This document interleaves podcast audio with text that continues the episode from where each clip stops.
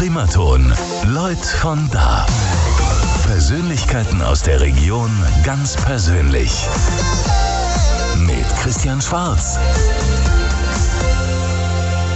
Drei Minuten nach zehn. Das ist der Sonntag bei Primaton und Sie hören Lloyd von da, unsere Talkshow zum Sonntag. Und heute begrüßen wir eine Dame, die schon mal zu Gast war bei uns. Vor, ich glaube, es dürfte etwa zwei Jahre her sein, habe ich so etwa in Erinnerung. Dr. Maria Eller aus Oberwern. Schönen Sonntagmorgen. Guten Morgen.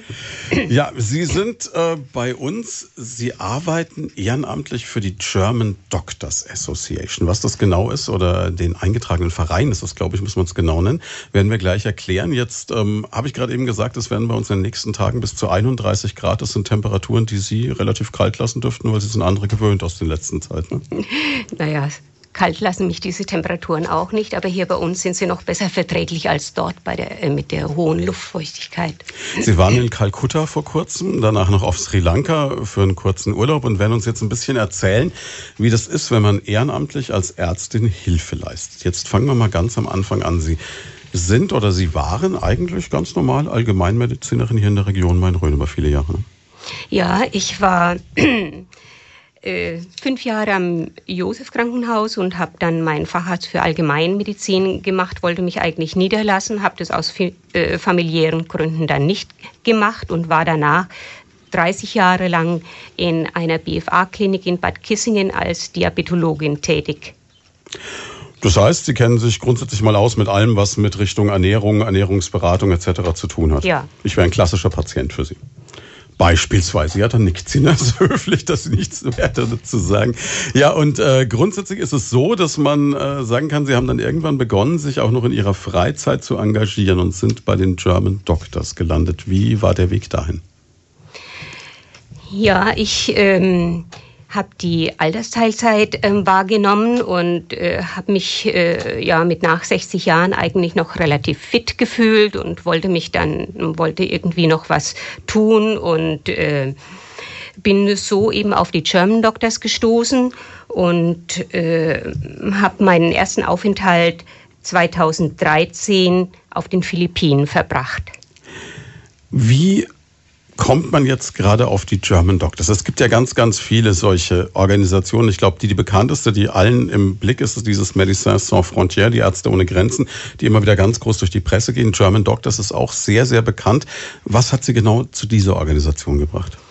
Ja, im Unterschied zu äh, Ärzte ohne Grenzen äh, arbeiten wir eher in längerfristigen Projekten äh, Ärzte ohne Grenzen äh, arbeiten ja, stellen eher eine Katastrophenhilfe hm. dar in der Akutsituation. Manchmal machen wir das auch, wenn äh, die Katastrophen in der Nähe von unseren Niederlassungen eben sich ereignen, dann äh, binden wir uns auch ein.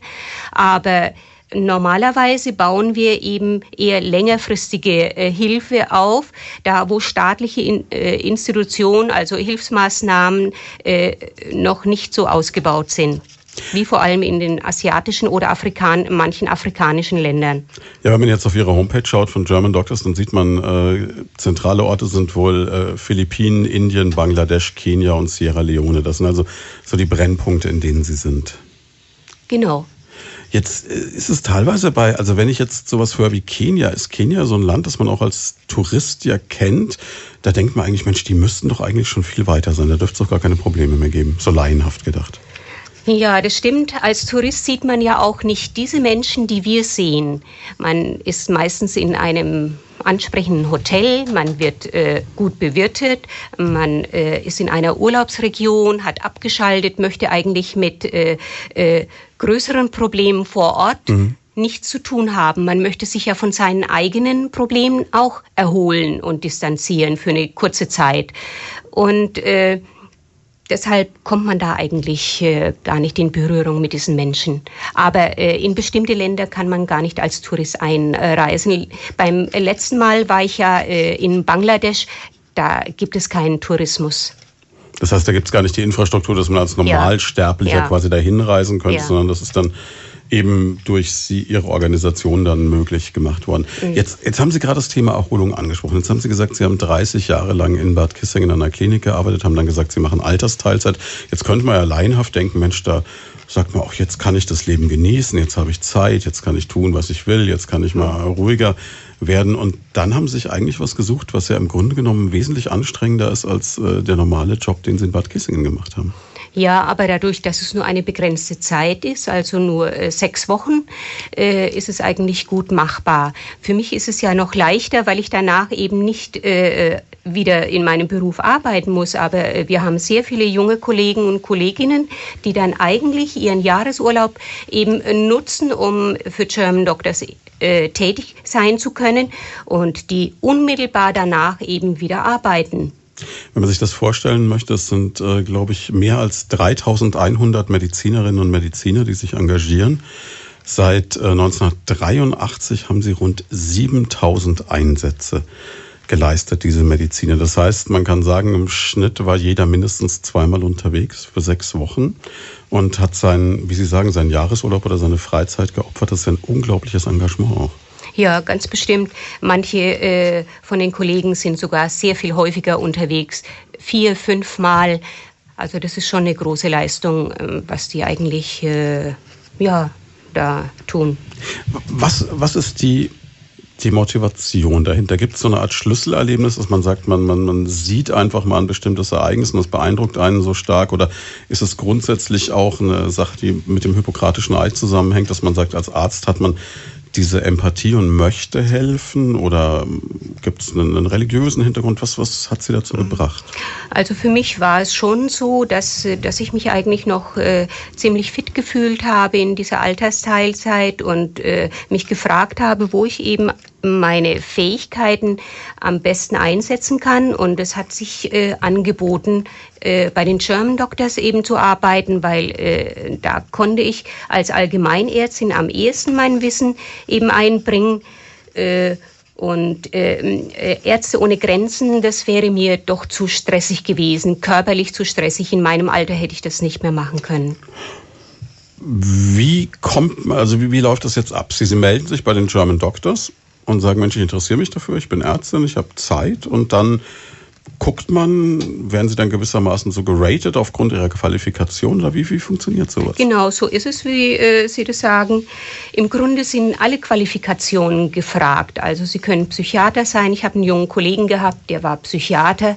Äh, äh, Sie können Neurologen werden, auch gebraucht Hals, Nasen, Ohrenärzte, Kinderärzte vor allem, Frauenärzte oder Ärztinnen jeweils natürlich. Äh, Internisten, es ist eigentlich Chirurgen, das ist eigentlich, äh, äh, es ist wie bei uns hier in einer großen allgemeinen internistischen Praxis, niedergelassenen Praxis. Man das muss aber, das, um sich da zu engagieren, man muss in irgendeiner Form Arzt sein oder zumindest medizinisch tätig sein. Also könnte man jetzt auch als Krankenpfleger, Krankenpflegerin so etwas machen? Ähm, also unsere Tätigkeit nicht. Äh, da, sind schon, da ist schon das ärztliche Examen äh, erforderlich und danach auch eine zweijährige Berufsausübung. Hm. Aber ähm, auf den Philippinen ist es auch möglich. Das sind aber keine äh, Projekte von den ähm, äh, von den German Doctors. Ich glaube, äh, in einem Projekt von Maria Furtwängler könnte man auch einen pädagogischen Beruf ausüben und dort eben anwenden. Jetzt haben Sie gerade Maria Furtwängler schon erwähnt. Das ist so die Schirmherrin der German Doctors, unheimlich bekannt als Schauspielerin, als Tatortkommissarin und äh, sie unterstützt sie dann noch tatkräftig. Ja, sie ist äh, Präsidentin hm. eben unseres Vereins und damit auch Zugpferd wenn ich so sagen darf.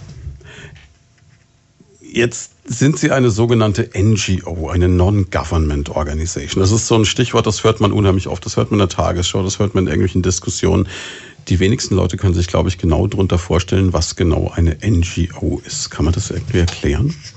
Ja, also wir ähm, sind unabhängig von irgendwelchen politischen Strömungen oder eben auch äh, religiösen oder äh, sonstigen äh, Strömungen. Wir sind, zu uns kann je, auch jeder äh, Mensch kommen, unabhängig von seinem, also als Patient, unabhängig von seinem Glauben, seiner also seiner Religion, seiner äh, äh, Geschlechtszugehörigkeit, was immer auch wir äh, äh behandeln. Äh, für uns steht der Mensch im Mittelpunkt. Also jetzt unabhängig von äh, seiner äh, Religionszugehörigkeit oder äh, äh, seiner ähm, Geschlechtszugehörigkeit oder eben seiner staatlichen Zugehörigkeit. Das heißt, egal wohin Sie gehen, egal welche Konflikte in diesem Land auch herrschen, da mischen Sie sich überhaupt nicht ein. Sie sagen, wir sind einfach nur da, dass die Menschen menschenwürdig leben können genau. und medizinisch versorgt werden. Ja. Also ohne Ansehen der Person wird jedem geholfen, der ja. Hilfe braucht. Jetzt haben Sie gesagt, Sie waren jetzt in Kalkutta. Jetzt ist Kalkutta so ein Ort, da klingelt es, glaube ich, bei jedem, der uns gerade zuhört und jeder denkt an Mutter Teresa. Das ist so die Ikone dieser Gegend, dieses Teil Indiens und ähm, jeder hat diese Bilder vor Augen. Also ich kenne das auch noch als Kind, wenn man diese, diese Bilder dieser Ordensschwestern gesehen hat, die in diesen Hospizeinrichtungen waren, dieses ganze Elend. Wie, wie ist die Situation jetzt vor Ort? Ist das immer noch vergleichbar mit dem, was wir von vor 30, 35 Jahren kennen, diese, diese schrecklichen Bilder? Also ich denke, ich war ja jetzt nicht vor 30 oder 35 Jahren dort und kann jetzt nicht so ähm, äh, vergleichen. Ja, ich habe nur diese Fernsehbilder ja, in Erinnerung. Ja, ich denke, die haben Sie vielleicht auch noch präsent. Ja, aber ich äh, aus äh, eben aus Schriften weiß ich schon und auch so äh, äh, durch Nachrichten äh, bekommt man schon mit, dass Indien auch versucht, sehr viel zu leisten. Mhm. Aber es ist natürlich ein riesiges Land. Es kommt ja gleich nach China, muss man sagen, also jetzt äh, ähm, bevölkerungsmäßig ähm, und wird es irgendwann auch einholen äh, und hat von daher natürlich große Probleme. Äh, es gibt sicherlich deutlich weniger als noch vor 30 Jahren, aber immer noch sehr viele Analphabeten. Mhm. Es gibt äh, durch den Zuzug aus, äh, dem, äh, aus äh, dem Umland kommen natürlich immer wieder sehr viele Leute äh, aus der Landwirtschaft oder sonstigen die keine äh, Berufe erlernt haben, eben in diese Megastadt, jetzt zum Beispiel Kalkutta, die lassen sich natürlich da äh, auch hier, können sich nur in einem Slum niederlassen, haben meistens, oder äh, wenn sie Glück haben, haben sie ja irgendwo ein kleines Zimmer für die ganze Familie. Oft sind sie ja auch in so Zelten untergebracht. Mhm. Ähm, also es ist sicherlich äh, besser als noch vor 30 Jahren, aber es ist immer noch äh, äh, ja, es ist immer noch äh, schlimm. Jetzt jeder Mensch, den ich kenne aus meinem Bekanntenkreis, aus meiner Familie, der mal in Indien war und dieses Land erlebt hat, auch nur als Tourist bereist hat, hat mir eigentlich das Gleiche wiedergespiegelt. Er hat gesagt, es ist ein unglaublich faszinierendes Land, es sind unglaublich tolle Menschen, aber gleichzeitig erschlägt es einen, wenn man da hinkommt, allein diese Masse von Menschen, die Gerüche, die Farben, das Klima, es wäre wie so ein Kulturschock und entweder verliebt man sich in das Land oder man kann es eigentlich fast nicht ertragen. Ist das auch das Bild, das Sie haben? Hm, ja, das ist schon interessant auch. Also diese Gerüche, diese Farben, das ist alles, wenn man Rajasthan besucht, das ist ein tolles Land, ganz klar. Aber wenn man natürlich in die Slums, äh, Slums von Kalkutta äh, schaut, dann zeigt sich einfach die andere Seite. Und es ist immer noch besteht Kinderarbeit, auch wenn das doch ein bisschen totgeschwiegen wird. Aber ähm, äh, natürlich will das Land äh, seine Kinder schulen und auch äh, seine Bürger da äh, eben in, in relativ geordnetem Zustand leben lassen. Aber es ist einfach dadurch, dass so viele Menschen da sind, kaum überschaubar und äh, ähm, wahrscheinlich im Moment noch nicht äh, besser zu steuern. Wie Ihre Reise ganz konkret ausgesehen hat, darüber sprechen wir gleich. Wir machen eine ganz kurze Pause, dann geht's weiter.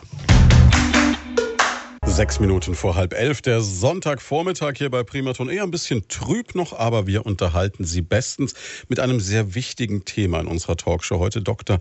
Maria Eller aus Oberwernes zu Gast bei uns. Sie engagiert sich bei den German Doctors, war schon auf mehreren Auslandseinsätzen. Zum letzten Mal jetzt in Kalkutta, hat uns gerade schon so ein bisschen davon berichtet, wie das ist, wenn man als Ärztin ehrenamtlich für sechs Wochen in einem Entwicklungsland arbeitet. Und Sie haben gerade eben dieses Stichwort gesagt, bei dem es, glaube ich, jedem so kalt den Rücken runterläuft, wenn man zurzeit Pfingstferien für die Schülerinnen und Schüler in der Region Main-Rhön. Und Sie haben gerade eben gesagt, Mensch, man erlebt halt dort in diesem Riesenkontinent oder auf diesem Riesenkontinent Indien durchaus auch noch Kinderarbeit. Und Sie haben ja ein Bild mitgebracht das wir dann auch noch online stellen werden, wenn wir den Podcast online stellen. Das sieht man zwei sehr junge Menschen, vor allem der Junge auf dem Bild sieht wirklich sehr, sehr jung aus, die da so Lehmziegel fertigen in wie es aussieht in der prallen Sonne. Das heißt, das ist wirklich noch gang und gäbe dort, dass Kinder ganz brutal mitarbeiten müssen. Ja, es ist äh, sicher versteckt.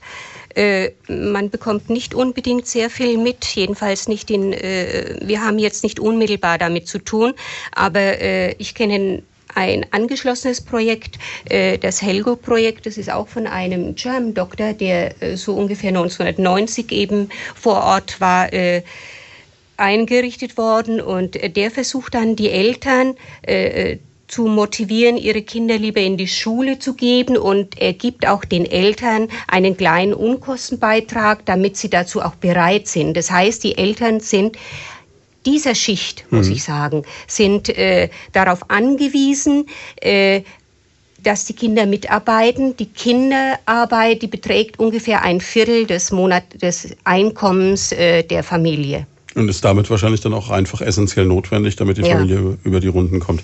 Jetzt ist Indien ja auch ein Land, das ähm, hört man immer noch in diesem Kastensystem gefangen ist. Ist das was, was es nach wie vor noch gibt?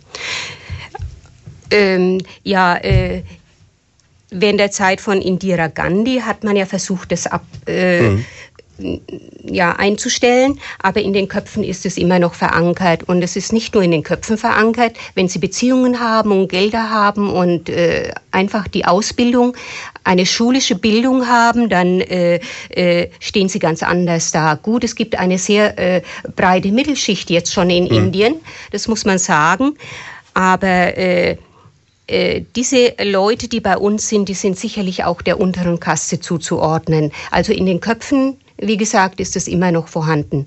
Und wir sehen ja, also in Indien ist es wirklich, äh, es gibt, es gibt Superreiche. Wir haben ja neulich von dieser äh, Milliardärshochzeit gehört. Hm, die, die da über Wochen lang genau, gefeiert haben. Ja, ja. und äh, die auch äh, amerikanische äh, Filmschauspieler eingeladen mhm. haben. Und es gibt dann eben wirklich diese Ärmsten, um die sich kaum jemand kümmert. Das, das ist sicherlich auch, auch teilweise. Es ne? Ganz bestimmt sogar.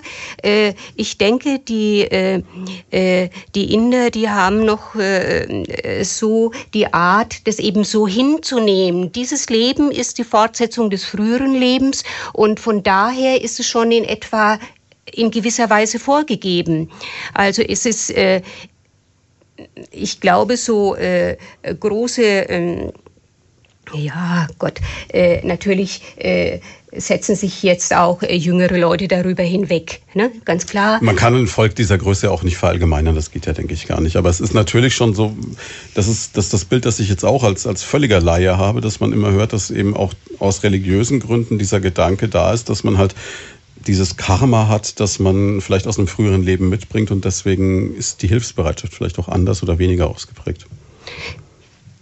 Ja, das möchte ich jetzt nicht sagen, dass die Hilfsbereitschaft äh, weniger ausgeprägt ist, aber dieses Ergebensein, mhm. dass, ja, äh, Sie mal, äh, ich denke, dass es ist halt noch sehr viel ähm, Korruption mhm. in der Politik vorhanden. Das ist ähnlich wie in Bangladesch auch. Und äh, es ist, wie gesagt, äh, schon einiges erreicht worden. Man hat versucht, äh, so Krankenkassen einzurichten, die wenigstens die Arztarbeit übernehmen, also finanziell tragen. Man äh, versucht, die jungen Frauen dahingehend zu beeinflussen, auch die aus den unteren Schichten, sage ich jetzt mal, ich meine das jetzt nicht Kasten, obwohl das mhm. oft identisch ist, im Krankenhaus zu entbinden, damit eben gleich da eine Vorsorge ist, damit die Kinder Kinder eben äh, untersucht werden und geimpft werden und dergleichen.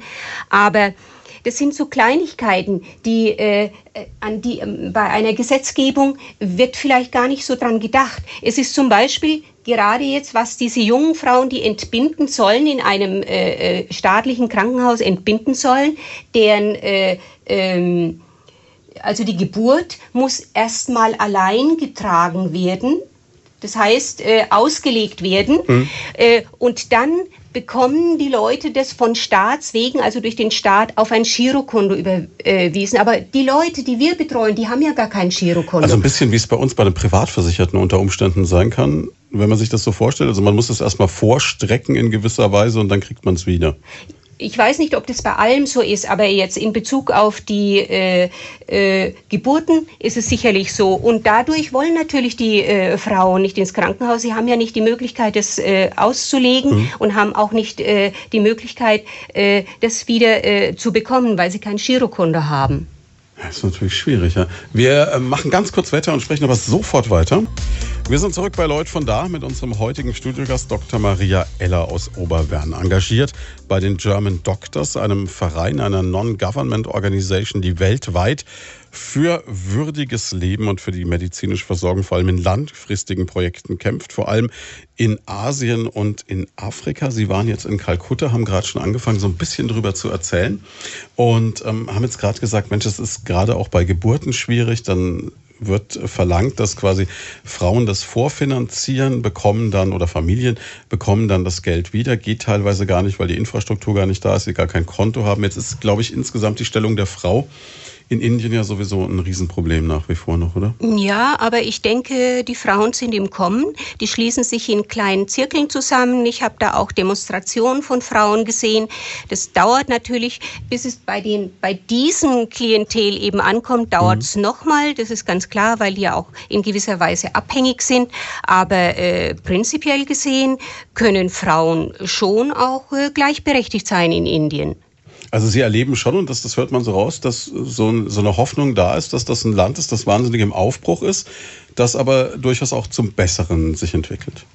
Es hat sich sicherlich in den letzten Jahren vieles zum Besseren äh, äh, entwickelt, aber es ist noch viel zu tun. Vor allem ist natürlich äh, äh diese, äh, dieses enorme Bevölkerungswachstum, mhm. das äh, ist natürlich auch äh, etwas, was bewerkstelligt werden muss. Denn es ist in der Tat so, dass Indien bald China schlagen wird was jetzt äh, den, äh, die Bevölkerung, die Anzahl der Menschen eben angeht. Und das ist natürlich auch ein Problem. Und die alle unterzubringen, äh, dass sie eben äh, die Möglichkeit haben, äh, ihr eigenes Leben äh, eben äh, zu finanzieren und so weiter. Das ist sicherlich ein Problem ja, der Zukunft. Irgendwo ohne diese industrielle Revolution, die China gerade vollzieht, die ja doch dazu führt, dass viele einen höheren Lebensstandard bekommen. Ja. Jetzt ähm, ganz konkret zu Ihrem Aufenthalt. Wenn Sie jetzt sagen, Mensch, ich fahre jetzt aus Oberwern für sechs Wochen nach Kalkutta. Wie, wie läuft das ab? Sie haben mir im Vorgespräch erklärt, Sie werden da verpflegt, sie werden da untergebracht, aber beispielsweise jetzt die Reisekosten, die werden nur zum Teil übernommen. Ja, die tragen wir zur Hälfte selbst. Das heißt, sie opfern ihre Zeit und sie haben auch einen gewissen finanziellen Aufwand, weil sie sagen, Mensch, ähm, ich zahle jetzt, um dahin zu kommen. Ja, äh, das ist so, aber das nehmen wir gerne in Kauf. Jetzt, äh, wenn man da ankommt, wie läuft das ab? Sie, Sie landen irgendwo auf dem Flugplatz, steigen aus dem Flugzeug, Sie haben mir gesagt 36 Grad, hohe Luftfeuchtigkeit, gefühlt 46 Grad und dann stehen Sie da. Ja, aber das ist im Vorfeld äh, eigentlich schon sehr gut geklärt. Wir werden, wenn möglich, eben abgeholt oder es wird uns mitgeteilt, wie wir äh, weiter zu fahren haben. Das ist kein Problem. Was, was packt man für so eine Reise ein für sechs Wochen Kalkutta? Ja, das ist natürlich, da muss man sich orientieren, wie äh, die klimatischen Bedingungen mhm. eben zu diesem Zeitpunkt sind. Und dann kann man ja über Internet mit den Kollegen vor Ort eben sprechen, äh, was man einpacken soll, auch so an Gerätschaften, was notwendig ist und äh, an Kleidung und auch so, man kann sich informieren. Das ist eigentlich kein Problem.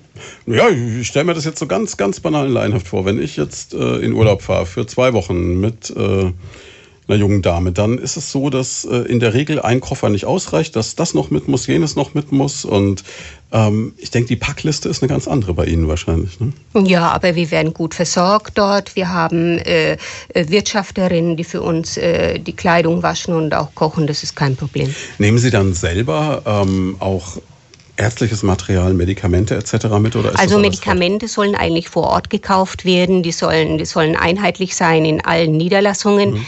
Äh, das wird auch über Bonn zusammen mit den einzelnen Stützpunkten äh, geregelt. Manchmal sind ja die Medikamente vor Ort auch äh, günstiger.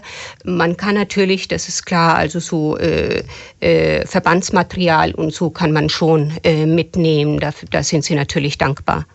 Aber sinnvoll vielleicht wäre es sogar äh, sinnvoller, äh, das eben als äh, finanzielle Zuwendung eben äh, einzubringen, als jetzt vor Ort, also hier bei uns da äh, mhm. irgendwelche Dinge. Aber ähm, wie gesagt, äh, Verbandsmaterial oder solche Dinge kann man natürlich mitnehmen. Und, und sehr persönliches Equipment, wie man das so von, von Ärztinnen dann kennt, so Stethoskop etc., sowas haben Sie dann Ja, dabei. natürlich, das, was man, was man als Arzt neben dem Bett liegen hat.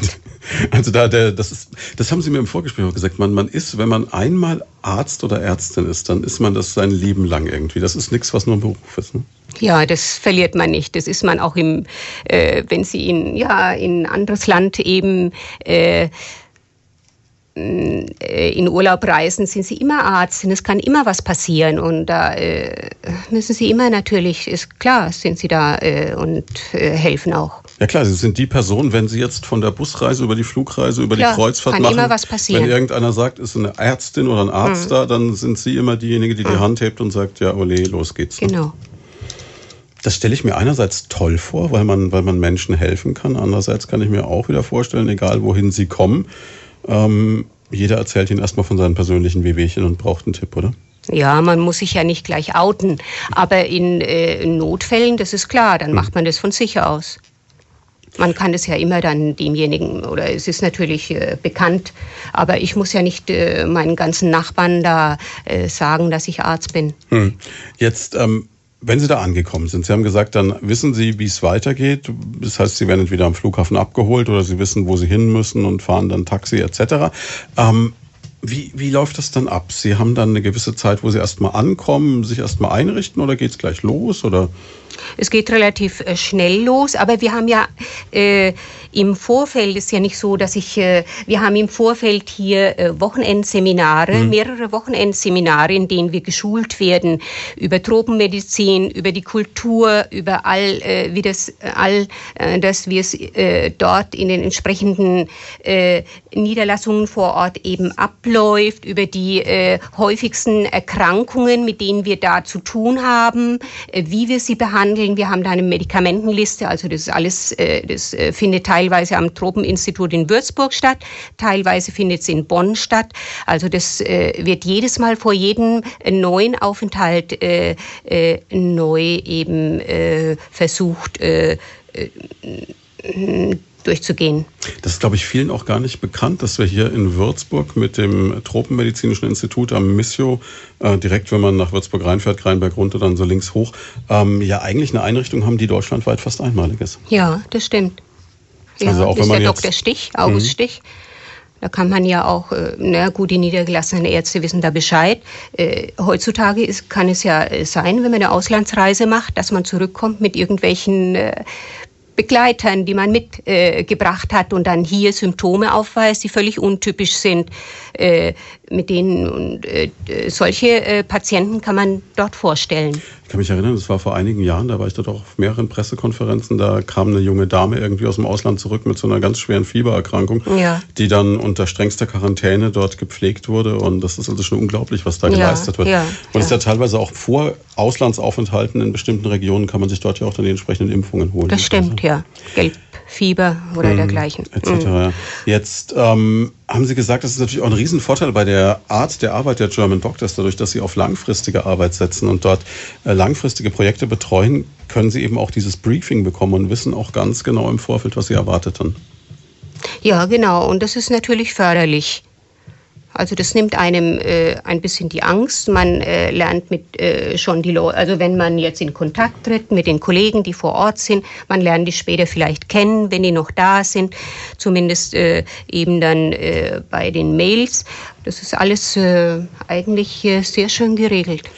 Jetzt wirken Sie auf mich wie ein Mensch, wie ich Sie erlebe, so souverän und so ruhig eigentlich. Haben Sie dieses Gefühl von Angst mit diesen, mit diesen rund fast 40 Jahren, würde ich schätzen, Berufserfahrung im medizinischen Bereich. Hat man da noch eine Nervosität oder eine Angst oder sagen Sie, oh Gott, ich habe eigentlich schon alles gesehen, mir schon alles begegnet?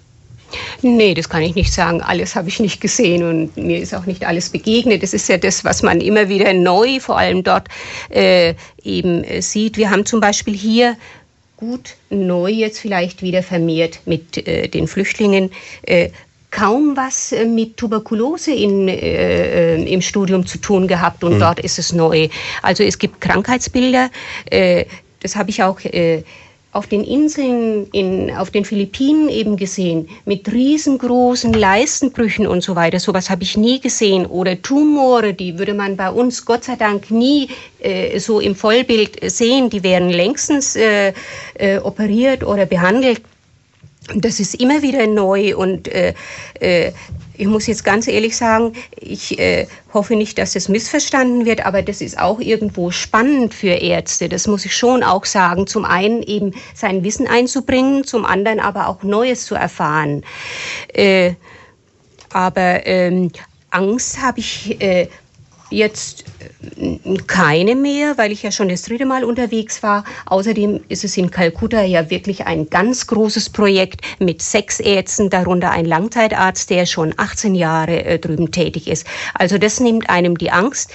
Denn äh, man kann gerade was Tuberkulose angeht, sich immer an diesen Langzeitarzt, der auch da äh, mhm. äh, wirklich schon sehr viel Erfahrung hat, eben wenden und äh, bekommt immer Unterstützung.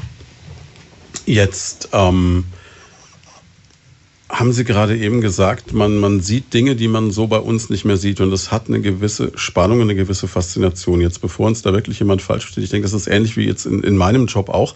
Wenn, wenn Ereignisse sind, die eigentlich in erster Linie unglaublich entsetzlich sind. Ich erinnere mich immer an den 11. September zurück, da habe ich hier Radio moderiert.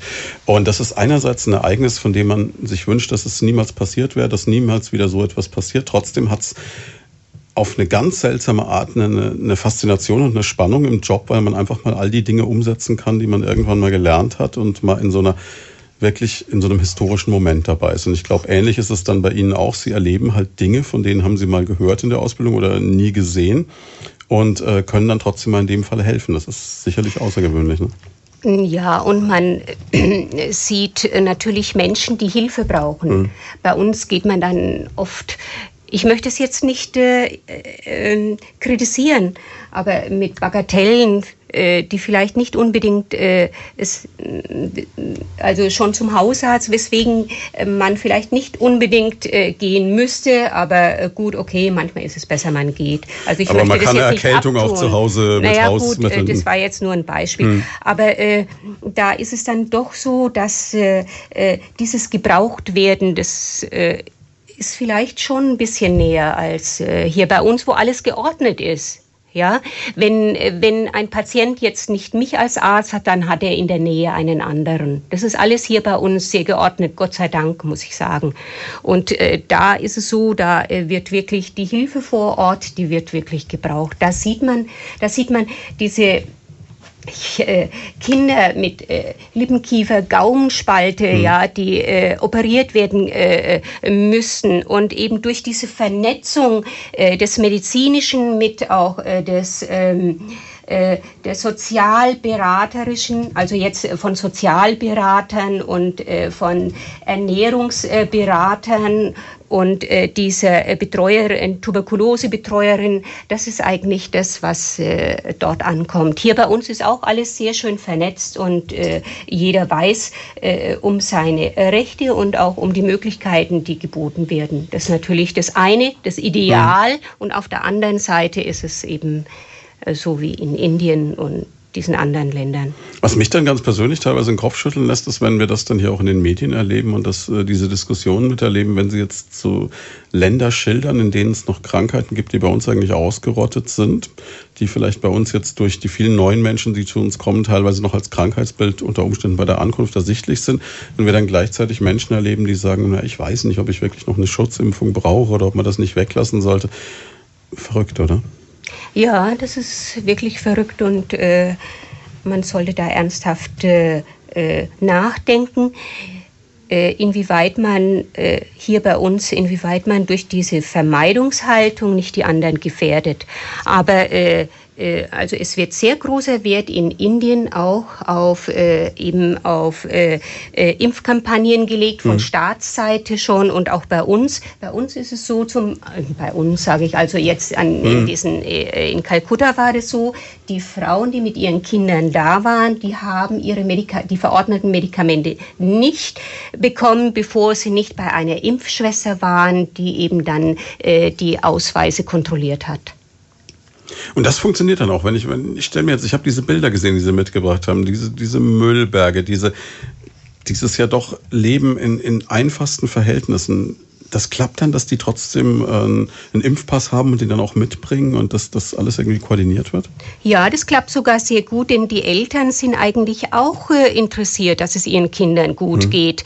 Äh, die sind auch interessiert, dass die Kinder äh, äh, genug zu essen haben. Äh, ähm, äh, deshalb kommen sie ja auch zu uns. Das ist, äh, das ist, das ist halt, das ist äh, schon, es ist natürlich, es ist alles sehr schwierig dort, wenn man das. Das heißt, Sie erwischen aber jetzt, äh, und das ist ja auch eine interessante Frage, Sie erwischen nicht nur die, die aus eigener Motivation zu Ihnen kommen, sondern durch diese langfristigen Projekte gehen Sie auch vor Ort dahin, wo die Menschen leben und gucken, ob es Leute gibt, die Hilfe brauchen, aktiv.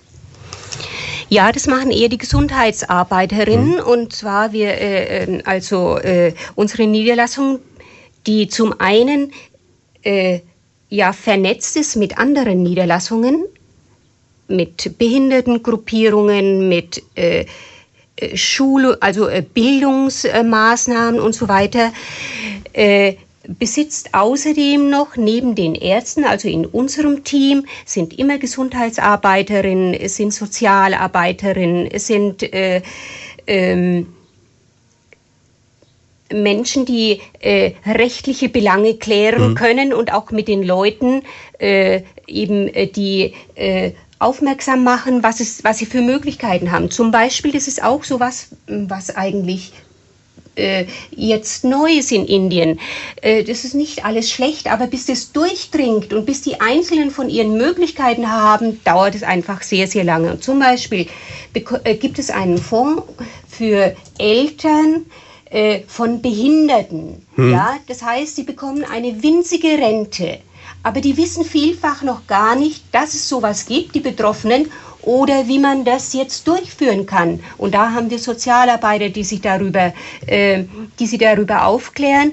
Und am ehesten ist es natürlich, wenn das alles so vernetzt ist. Die Leute kommen zu uns, wir schicken sie dann äh, also nachdem sie bei uns behandelt sind, eben zur Sozialarbeiterin. Und die betreut sie dann in diesem Sprengel, wo auch die äh, ärztliche Niederlassung ist. Also richtig ganzheitlicher Ansatz dann bei der ganzen Könnte man so sehen, ja. Das ist im Übrigen auch sehr gut, läuft auch sehr gut äh, auf den Philippinen, weil hier sind es ja nochmal die kleinen Inseln, die oft relativ autark sind. Da haben Sie das letzte Mal von erzählt, als Sie bei uns waren. Da waren Sie bei einer indigenen Bevölkerungsgruppe auf den Philippinen. War auch ganz, ganz faszinierend. Das finden Sie übrigens auch als Podcast nach wie vor auf unserer Homepage auf radioprimaton.de, wo Sie alle Sendungen finden. Wir machen noch eine ganz kurze Pause und sprechen gleich weiter. Sieben Minuten vor elf von diesem Sonntag hier bei Primaton. Zu Gast bei Lloyd von da heute Dr. Maria Eller aus Oberwern, engagiert bei den German Doctors, einer Non-Government Organization, einem eingetragenen Verein unter der Präsidentschaft von Maria Furtwängler, die Sie bestimmt aus dem Tatort kennen. Ein Verein von Ärzten, der sich engagiert, weltweit, vor allem in Asien und in Afrika. Und Sie selber waren jetzt in Kalkutta in einem Langzeitprojekt, haben Sie erzählt, mit sechs Ärzten für sechs Wochen und haben dort medizinische Hilfe geleistet. Jetzt haben Sie gerade schon so ein bisschen erzählt, wie das vor Ort ist, dass das ein Land im Aufbruch ist, in dem es aber immer noch den Ärmsten der Armen wie in vielen Drittweltländern nicht so richtig gut geht und da unglaublich viel noch getan werden muss. Jetzt wenn Sie als Ärztin da ankommen, haben Sie gesagt, Sie bekommen vorher Briefings, Sie werden informiert, Sie wissen, was Sie erwartet, Sie wissen, wie es in dem Land kulturell aussieht, wie die Mentalität ist, mit welchen Krankheiten Sie zu rechnen haben. Ist es dann vor Ort so, dass es dann trotzdem alles anders ist oder kommt man an und denkt sich, nur ist eigentlich so, wie ich gedacht habe und jetzt geht's los? Naja, natürlich hat man andere Vorstellungen, aber im Wesentlichen ist es doch, also jedenfalls in diesem letzten Projekt, äh, durch die äh, Vielzahl der Kollegen fühlt man sich schon äh, irgendwo äh, jetzt nicht so allein. Ich möchte jetzt nicht sagen, äh, dass es jetzt in, äh, äh, auf den Philippinen äh, dass ich mich allein gefühlt habe, aber es war doch äh, ein anderes Arbeiten. Mhm. Und äh, es ist alles, es wird einem sehr viel organisatorisches abgenommen. Es ist alles sehr gut durchdacht äh, äh und geplant. Es ist ja eigentlich ein recht großes Projekt. Wir haben ein großes Haus dort mit einer Tuberkulosestation mit äh, für junge Leute, die auch von, Einheim, von einer einheimischen Ärztin betreut wird. Wir haben eine Kinderauffangstation. Das ist sehr schön für uns draußen in den Praxen, wenn wir wissen, da kommen jetzt Eltern rein mit einem Kind, das noch ein bisschen beobachtet werden müsste. Die Eltern möchten das nicht in, die, in, in das Krankenhaus geben, dass wir das eben zu uns nehmen können. Das nehmen die Eltern, äh, die Mütter vor allem dankbar an. Und wir haben auch äh, wie gesagt, äh, Beziehungen zu Behinderteneinrichtungen sogar auf äh, dem Areal. Da hat auch die Frau Furtwängler ein Haus Aschanier eben für Behinderte äh, bauen lassen. Und das ist eigentlich das ist eigentlich das Schöne, dass äh, ja das alles schon, äh, dass man als Rätin eben mithelfen kann. Es ist alles schon aufgebaut. Das heißt, Sie, Sie springen quasi in so ein bestehendes System rein in dem Moment und werden da einfach dann integriert. Ja. Jetzt ähm, wie ist es ganz banal von der Unterbringung her? Wie sind Sie da untergebracht? Wohnen Sie in einem Hotel? Sind Sie in dem Haus selber untergebracht? Wie, wie funktioniert sowas? Ja, das ist auch alles sehr geordnet. Überall ist es geordnet, muss ich ganz ehrlich sagen. Und zwar ähm, ist es auch in diesem Haus. Es hat vier Stockwerke, es ist mhm. ein sehr großes Haus. Da haben wir auch eine, äh, eine, eine Teiletage für uns. Jeder hat sein eigenes Zimmer. Wir haben zu zweit eine Dusche. Das ist alles kein Problem. Wir haben einen äh, großen Raum ein Wohnzimmer, wo wir uns austauschen können. Wir können, äh, man ist, äh, im Übrigen ist man auch gleich das ist in Haura, das ist überhaupt schon das äh, ärmere, äh, ähm, der ärmere Teil Kalkuttas. Kalkutta mhm. ist äh, die äh, Nebenstadt sozusagen, aber im Grunde ist es eines, äh, nur durch diesen Huli äh, River getrennt. Und dieses Haura, wir leben da drin, wir sind erreichbar für die Leute, die wissen, dass wir da sind. Auch die, die angrenzenden Bewohner kennen uns, äh, wenn man Fragen hat, kann man im Bus doch fragen. Die wissen schon, an welcher Haltestelle wir aussteigen müssen. Und das ist eigentlich, äh, dass wir mitten in diesem Geschehen sind, äh, mitten in dem Lärm, in dem Abfall, in äh, all dem, in den kaputten Straßen in Haura. Aber so ist das Leben dort und wir nehmen teil. Nur unser Leben, muss ich sagen, unsere Unterbringung ist äh, im Vergleich zu Ihnen noch privilegiert. Aber kann man dann überhaupt jemals abschalten in diesen sechs Wochen, wenn Sie sagen, Sie sind die ganze Zeit da vor Ort? Ja, abschalten, so direkt. Ja, ich kann abschalten, wenn ich in den botanischen Garten gehe. Der ist nur wenige Meter mhm. weg. Ich kann abschalten, wenn ich in die Avani Mall zum Beispiel gehe. Ja, da gehen die äh, Inder auch rein. Also jetzt nicht die äh, äh, Slumbewohner. Äh, äh, da kann ich schon auch mal für Stunden abschalten. Aber wenn ich rauskomme, das wusste ich zum Beispiel nicht. Die Avani Mall ist eine große Einkaufsmall und gegenüber ganz versteckt ist ein winziger, äh, näher Slum kann ich nicht sagen, aber die sind ganz in der Nähe. Mhm. Die sind alle sehr versteckt, ganz in der Nähe, wenn man das weiß. Das ist alles so äh, fast gegenüber. Das, das ist, äh, kann man sich ganz schwer vorstellen. Wir werden gleich so ein bisschen schildern, wie so ein normaler Tagesablauf in diesen sechs Wochen Aufenthalt in Kalkutta ausgesehen hat bei Ihnen. Wir machen ganz kurz Nachrichten und dann geht's weiter. Primaton. Leute von da. Persönlichkeiten aus der Region ganz persönlich. Mit Christian Schwarz. Drei Minuten nach elf. Einen schönen Sonntagvormittag hier bei Primaton. Sie hören Leute von da, unsere Sonntagstalkshow. Und zu Gast ist heute Dr. Maria Eller aus Oberwern. Und wir nehmen Sie heute mit ja eigentlich bisschen bis nach Indien, nach Kalkutta. Dr. Maria Eller war da vor kurzer Zeit für sechs Wochen für die German Doctors, eine Zusammenschluss deutscher Ärzte, ein eingetragener Verein, wo über 3000 Mediziner seit 30 Jahren schon in über 7000 Einsätzen langfristige Projekte betreuen und Menschen helfen. Und Frau Dr. Eller, Sie haben jetzt erzählt, Sie sind da in Kalkutta wirklich dort, wo dann auch die Ärmsten der Armen leben, untergebracht in einem, Sie haben es geschildert, sehr großen vierstöckigen Haus, wo man dann Menschen versorgt. Und Sie haben im Vorgespräch was erzählt, was mich fasziniert hat, was es, glaube ich, bei uns jetzt mal ganz brutal gesagt, das letzte Mal so gefühlt äh, im Mittelalter gab. Mich hat das so erinnert an den Medikus, ein Buch, das ich mal vor vielen Jahren gelesen habe, ich gesagt habe, Mensch, wenn in diesem Land jemand in ein normales staatliches Krankenhaus kommt, dann hat er die ärztliche Versorgung, aber wenn es darum geht, dass er ein Medikament braucht oder dass er Essen braucht oder dass er gepflegt werden muss, gewaschen werden muss, dann muss das von den Angehörigen geleistet werden. Ja, das stimmt. Es ist so in Indien vor allem die Pflege, aber auch die Medikation äh, muss von den äh, Familien äh, der entsprechenden Patienten eben getragen werden.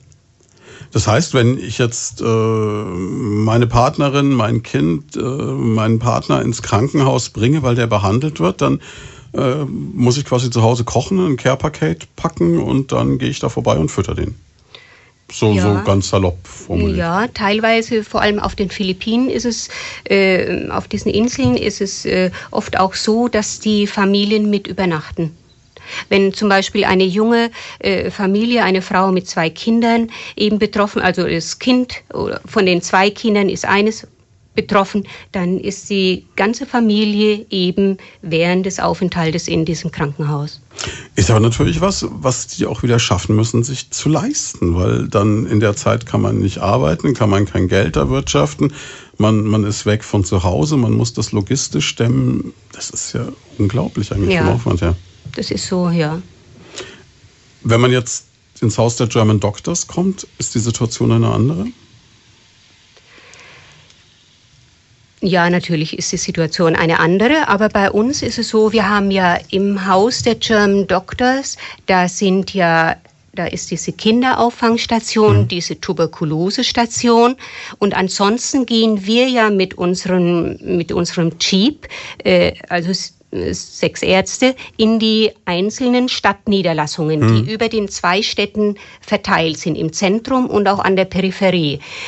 Bei uns im Haus ist es auch so, wir nehmen dann die Kinder, die zum Beispiel unterernährt sind, die jetzt nicht ähm, unbedingt in ein Akutkrankenhaus müssen, die nehmen wir, wenn die Mütter bereit dazu sind, erstmal in unsere Auffangstation und die Lungenentzündungen haben und dergleichen, da können sie erstmal äh, gesehen werden und äh, antherapiert werden. Und wenn es gut läuft, können die Mütter sie wieder mit heimnehmen. Und auch da können die Mütter bei den Kindern schlafen.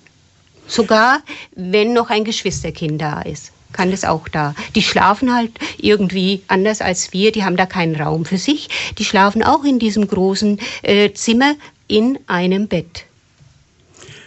Wenn man sich jetzt so einen Tag vorstellt, wenn Sie da vor Ort sind, gibt es sowas wie einen normalen oder, oder Alltag dort, wo Sie sagen, so läuft ein Tag in der Regel ab oder ist jeder Tag anders? Ähm, ja, jeder Tag ist natürlich anders durch, äh, durch die Patienten, weil jeden Tag andere Patienten kommen. Äh, und wir sind auch jeden Tag an einem anderen Einsatzort. Mhm.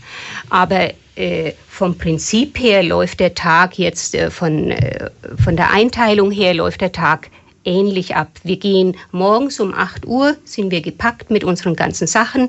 Der Jeep ist gepackt, äh, sind mindestens äh, drei unterwegs. Äh, die Frauen von außerhalb, die hier bei uns im Team mitarbeiten, die sind schon da. Das die, sind Menschen, die für Sie übersetzen beispielsweise. Genau, fürs Übersetzen, für die Pharmazie, fürs Verbinden, für die Impfkampagnen. Das sind mindestens in manchen äh, 10 bis 15 Leute. Mhm die noch dazukommen neben dem Arzt. Also das ist eine ganz äh, eine große Sache. Und äh, wir fahren dann zu dem entsprechenden Einsatzort ist alles vorgegeben, wann wir wo sind, damit die Leute auch wissen, wann wir dort sind. Das heißt, Sie wissen jetzt beispielsweise am Mittwochvormittag kommen die German Doctors und dann gehen genau, wir rein. Genau, und das ist äh, immer geregelt, dass die natürlich äh, wissen, wann wir wieder kommen, denn wir bestellen ja manchmal Kinder dann nach kurzer Zeit wieder zu uns ein, um den Verlauf zu hm. sehen, ob das richtig war, wie wir äh, behandelt haben und dergleichen. Und deshalb müssen die natürlich die Zeiten und die Einsatzorte kennen. Jetzt haben Sie mir geschildert, wenn Sie da ankommen dann am Morgen an Ihrem Einsatzort, dann können Sie rund 100 Menschen betreuen über den Tag über. Ja, zu zweit. Ja, Entschuldigung. Ja, ja, nee, nee, ja. um Gottes Willen. Äh, zu zweit. Das heißt, jeder Arzt hat an diesem Tag 50 Patienten. Also wir sind zu zweit oder zu dritt. Und wir können uns die Zahl der Patienten selber vorgehen. Die stehen alle schon da. Wenn wir kommen, eine halbe Stunde später, äh, äh, also nachdem wir abgefahren sind um halb neun, stehen die dann alle schon äh, an diesen Niederlassungen in einer Reihe. Die Männer in einer Reihe, die Frauen und Kinder in einer Reihe, die Schwerkranken liegen meistens auf Decken. Und dann gehen wir meistens zu zweit und eine Einheimische auch, äh, die eben äh, dann die Zahlen Zahlen äh, auf, äh, also notiert, äh, gehen wir durch die Reihen. Zuerst kommen die Schwerkranken, die schauen wir uns an, äh, oder die, die da liegen. Wenn sie schwerkrank sind, sind sie die Ersten, die behandelt werden. Dann schauen wir uns die Säuglinge, die Kleinkinder an.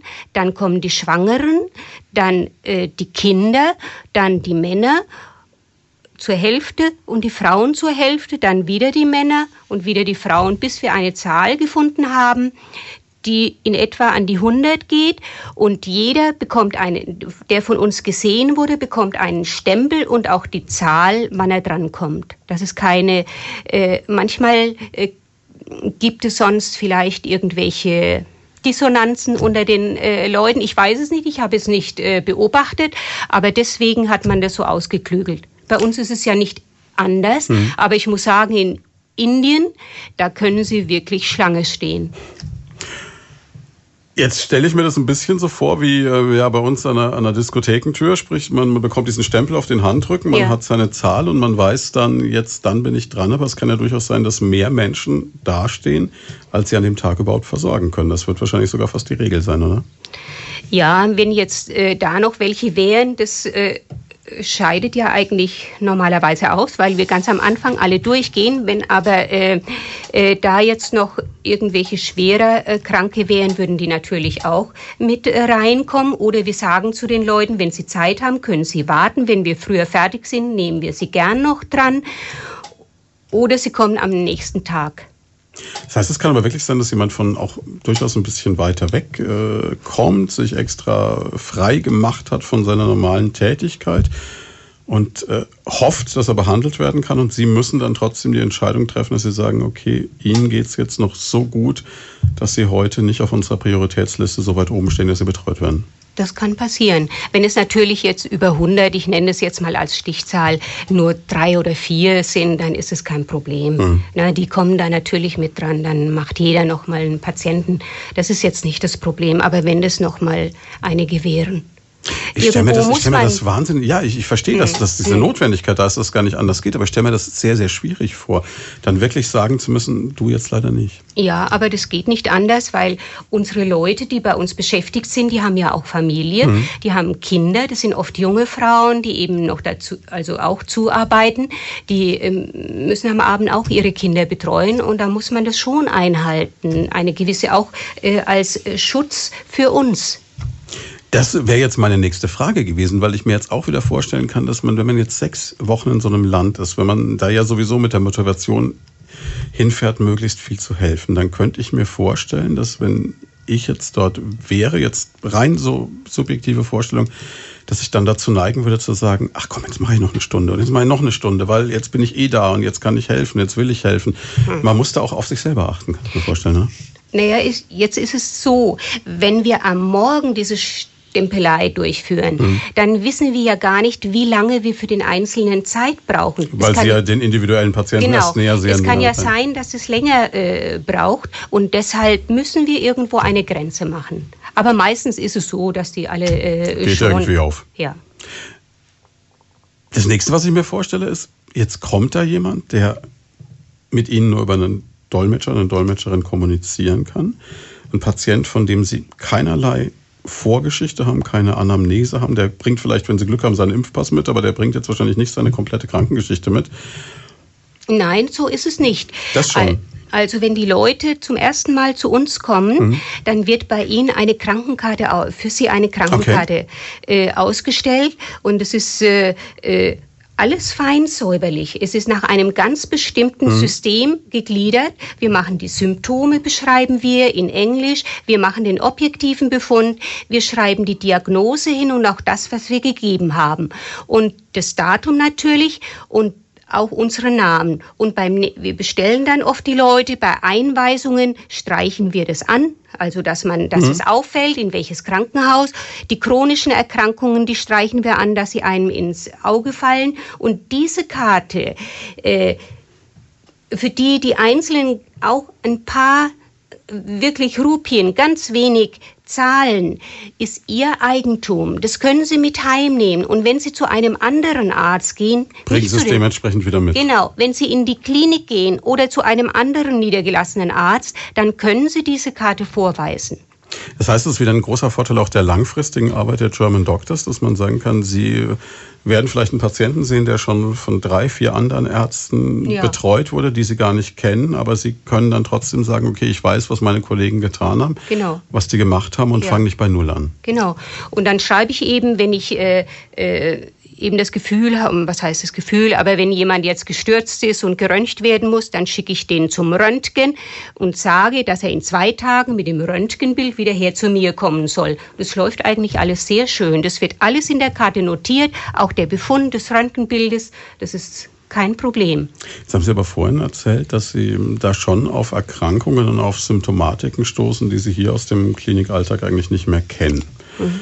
Das heißt, es ist ja auch eine Wahnsinnsherausforderung, dann denke ich mir, weil sie ja, ja wirklich so nicht wissen, jeder Tag ist quasi ja eine große Überraschung. Und jeder Patient auch in gewisser Weise.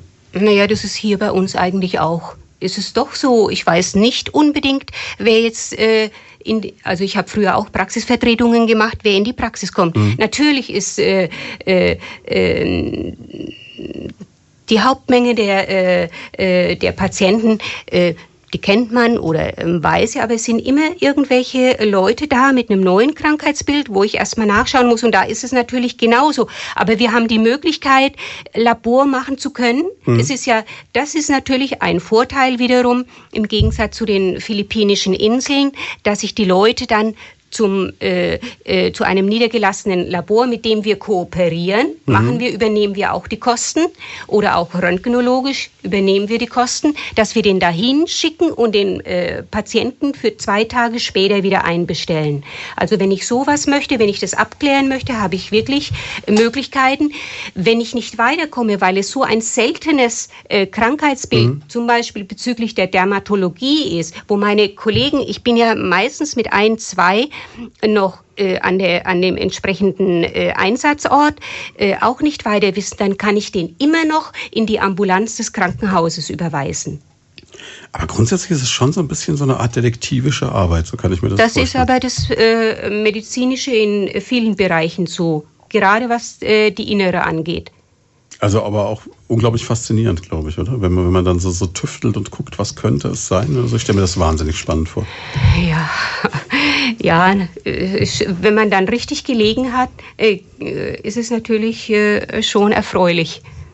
Das glaube ich. Das also ja, aber ich meine, wenn mhm. natürlich flankierend, wenn man Möglichkeiten hat, das weiter abzuklären, dann äh, das ist ja nicht immer gegeben, mhm. da haben Sie schon äh, recht. Aber äh, hier zum Beispiel in Kalkutta ist, äh, äh wird einem das dadurch erleichtert, äh, sich ähm, ob, also jetzt bestätigen zu lassen, ob man richtig gelegen äh, hat oder denn es ist ja so. Ich habe zum Beispiel ein junges Mädchen gehabt, die ähm, die kam daher, die hat hohes Fieber gehabt, gut, hat sicherlich ja, hochfieberhafter Infekt, das ist fast laienartig ausgedrückt. Ich habe die anbehandelt mit einem Antibiotikum, habe eine Röntgenaufnahme veranlasst und sie in zwei Tagen wieder bestellt. Mhm. Und sie ist gekommen und sie hat ein Röntgenbild gezeigt, das ich gesehen habe, dass ich gesagt habe, sofort ins Krankenhaus. Okay.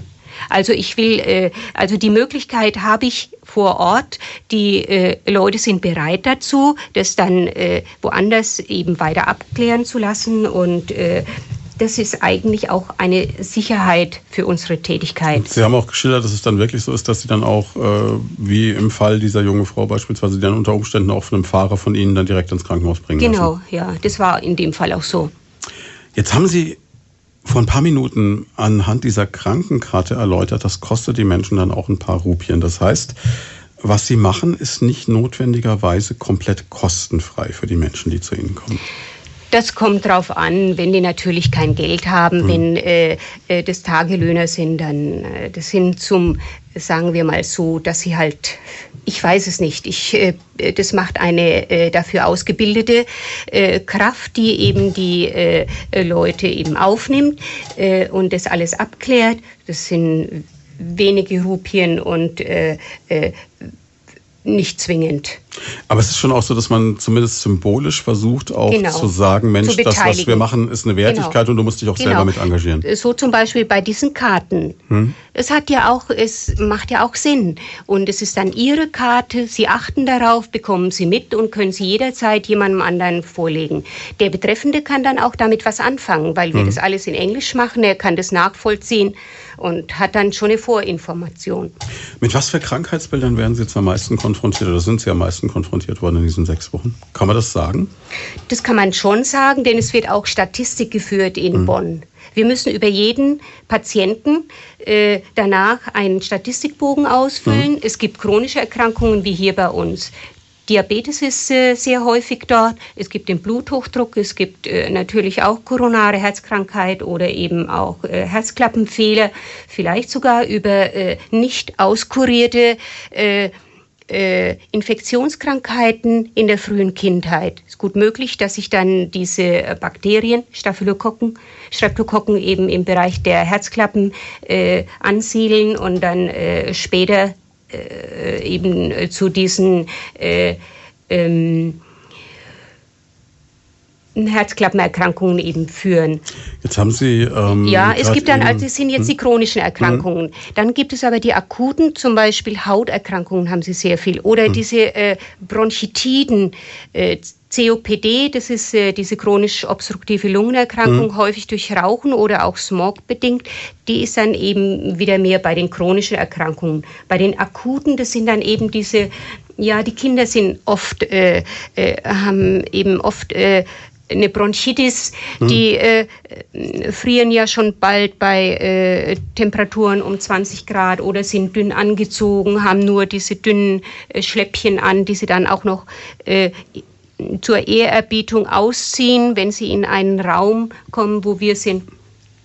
Also äh, da muss man schon darauf achten, dass, äh, dass, wir, dass man keine Lungenentzündung übersieht. Und dann gibt es natürlich Wurmerkrankungen, die haben dann diese Bäuche, die unterernährten Kinder, dann äh,